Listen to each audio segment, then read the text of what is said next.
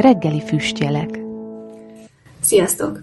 Pascal egyszer megfogalmazta azt, hogy nagyon sok vallás van a világban. Viszont nyilvánvalóan nem lehet mindegyik igaz. És ami miatt ő a kereszténység mellett döntött, az az volt, hogy a kereszténységben olyan proféciák vannak, amik beteljesedtek, és ezt egyik másik vallás sem mondhatja el magáról. Érdemes megjegyezni viszont azt, hogy még olyan proféciák is vannak a Bibliában, amik még ezelőtt még nem teljesedtek be. Viszont ezért is fontos az, hogy lássuk és ismerjük azokat a proféciákat, amik már beteljesedtek, mert azok megerősítésül szolgálhatnak nekünk, és nyilvánvalóan így következtethetünk arra, hogy ha ezek beteljesedtek, akkor nagy valószínűséggel azok is be fognak teljesedni, amik még eddig nem teljesedtek be. És a mai reggel meg is nézzünk egyet ebből, hogy mélyítsük a hitünket ezáltal. Dániel könyvéből fogunk olvasni egy szakaszt. A 9. fejezetnek a 24. versétől olvasom. 77 szabadott a te népedre. Ezt mondja Isten Dánielnek, és ezt a, az időintervallumot felosztja kisebb szakaszokra.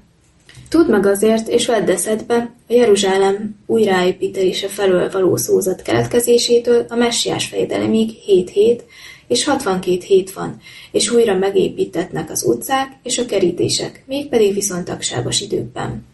A 62 hét múlva pedig kiirtetik a messiás, és senki sem lesz. És a várost és a szent helyet elpusztítja a következő fejedelem népe, és vége lesz, mint egy vízön által, és végig tart a háború, elhatároztatott a pusztulás. És egy héten át sokakkal megerősíti a szövetséget, de a hét felén véget vet a véres áldozatnak, és az étel áldozatnak, és, az, és utálatosságok szárnyán pusztít, amíg az enyészet, és ami elhatároztatott, a pusztítóra szakad. Érdemes megemlítenünk, mielőtt belemennénk az apró részletes elemzésébe ennek a szakasznak azt, hogy a zsidóknál nem csak az számított egy hétnek, amit mi annak hívunk, nyilvánvalóan a napokban álló hetek, hanem ők hét évből álló szakaszt is úgy hívtak, hogy egy hét. Tehát hét év, tulajdonképpen egy hét. És így, hogyha megnézzük ezt, akkor így lejjebb tudjuk bontani kisebb egységekre, tehát hogy évekre, mert mi könnyebben számolunk nyilvánvalóan években, mint ö, évhetekben. És az első szakasz, az tulajdonképpen 7 év, 7-ből áll. 7x7 az 49, tehát 49 évig tart az első szakasz. A második szakasz 62 hétből áll, azaz 434 évből és a harmadik szakasz az pedig egyetlen egy évhét, azaz 7 év tulajdonképpen. És hogy megnézzük, hogy mikortól is számítjuk ezeket, mert hát tulajdonképpen láthatjuk, hogy ez, ez nem időpontokra világít rá, hanem bizonyos időintervallumot kaptunk most a kezünkbe, aminek meg kell tudnunk határozni a kezdőpontját, és ha már az megvan, akkor utána a többire is tudunk következtetni. Azt olvashatjuk, hogy a kezdő pont az tulajdonképpen a Jeruzsálem újjáépítése felől való szózat lesz, ami időszámításunk előtt 457-ben volt, Artaxerxes Longinusnak volt egy rendelete, ami arra irányult, hogy Jeruzsálemet újjáépítsék. És hogyha ehhez hozzáadjuk a 49 évet, akkor eljutunk időszámításunk előtt 408-ba, amikor sikerült Jeruzsálemet újjáépíteniük.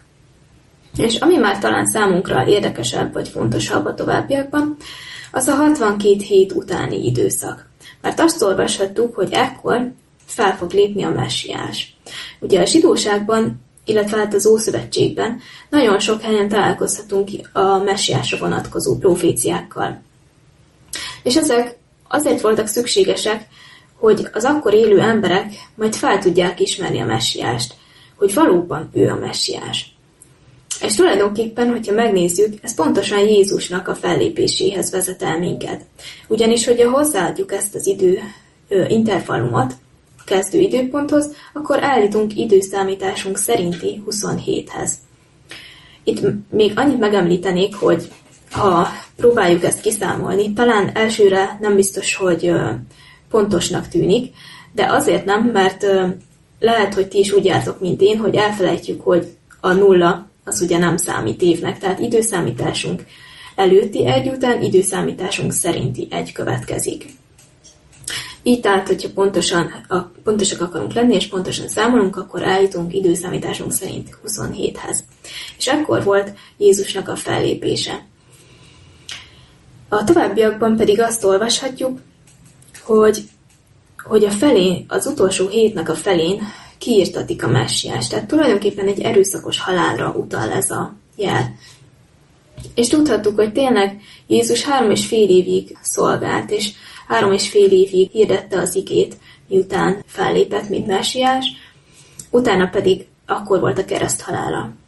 És az utolsó időpontot, amit még megnézünk, az a 70 évnek a lezárása tulajdonképpen időszámításunk szerint 34.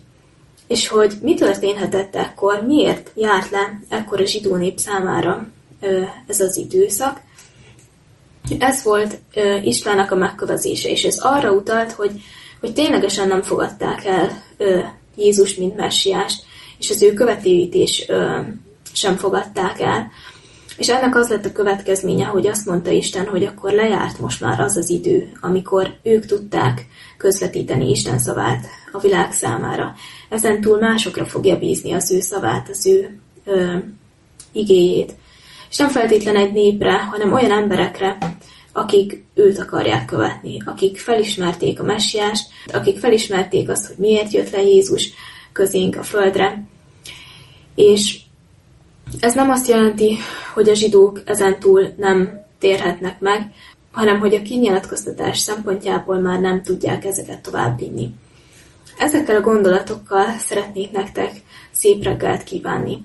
És kívánom, hogy ezt az igét tüzetesebben is, és aprólékosabban is átvizsgáljátok majd, és szemügyre vegyitek, hiszen rengeteg apró részlet van benne, amire én most nem tértem ki, de szintén ugyanolyan fontos és hitmélyítő tud lenni.